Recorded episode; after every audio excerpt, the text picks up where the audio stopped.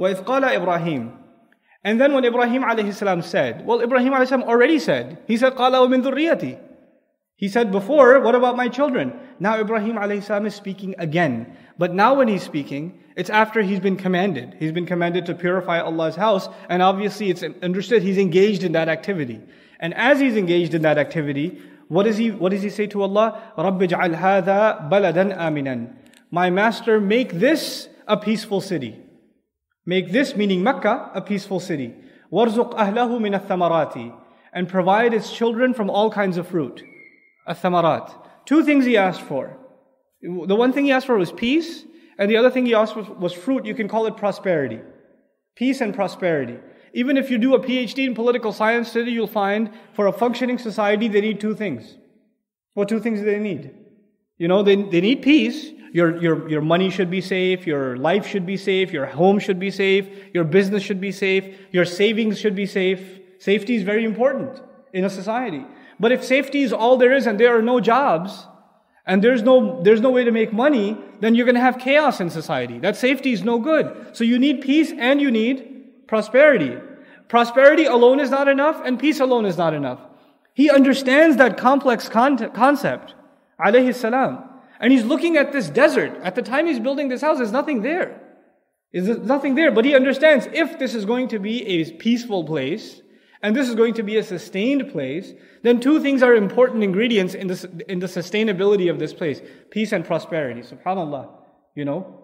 When we think, you know, when, when we think of the Prophets, والسلام, we don't think of them as planners, city planners, administrators. We don't think of them as, you know, people that would, would think that in this far and wide and, and, and far reaching sense. But this is the genius of Ibrahim alayhi First he thought about the future generations, then he even thought about where, how they're going to live in the political sense, in the economic sense, in the social sense.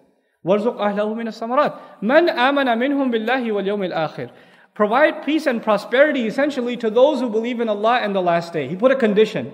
شرط. مَنْ آمَنَ مِنْهُمْ بِاللَّهِ وَالْيَوْمِ الْآخِرِ Well, why did he put this condition? Allah told him when he said, Why don't you save all my children? What did Allah say to him? My promise is not guaranteed for who? For wrongdoers. So he knows some of my kids will be wrongdoers. And he also knows the wrongdoers are the ones who are a threat to peace and a threat to prosperity. So I would rather they starve.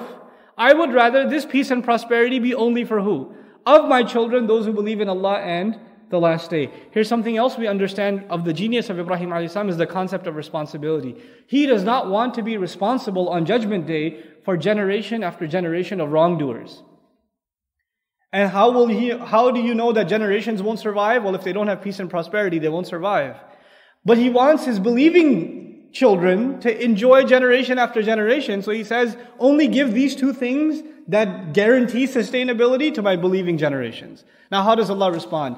قَالَ وَمَنْ كَفَرَ He said, even the one who disbelieved, فَأُمَتِّعُهُ قَلِيلًا I will let him enjoy and use, utilize a bit too. I'll give him some also.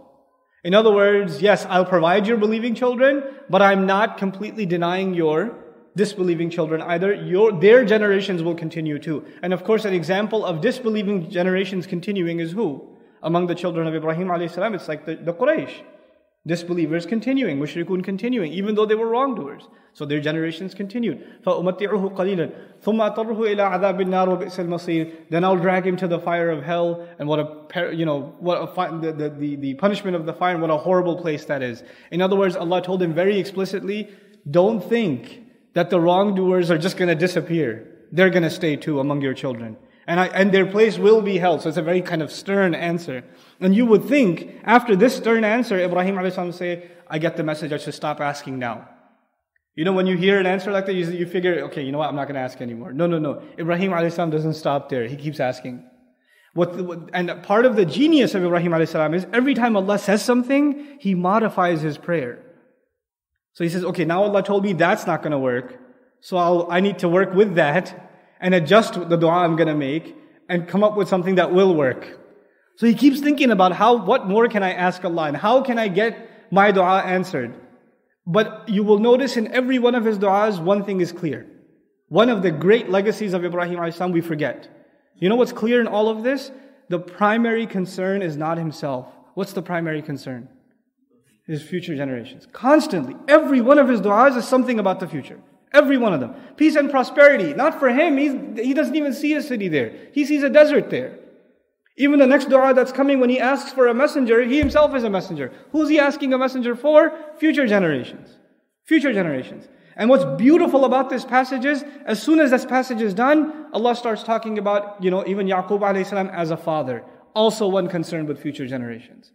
That's a, that's a, just a continuous discussion in this part of Surah Al-Baqarah. It's a very, very beautiful thing. It's something that all fathers, you know, if, you, if you're looking for a course on fatherhood in the Quran, read this passage in Baqarah. It's just a beautiful, beautiful place in the Quran Just uh, in the in the 120s in Surah Al-Baqarah. Just read through it and you'll just appreciate a gem, just a treasure that's waiting for all of us. May Allah Azza wa help us get, take guidance from this beautiful book and may, may He give us the ability to implement the wisdom that was implemented by the Prophets والسلام, and may Allah give the fathers of our community the ability to really be fathers as they should be. Barakallahu li wa lakum. Wassalamu alaikum wa rahmatullahi wa barakatuh.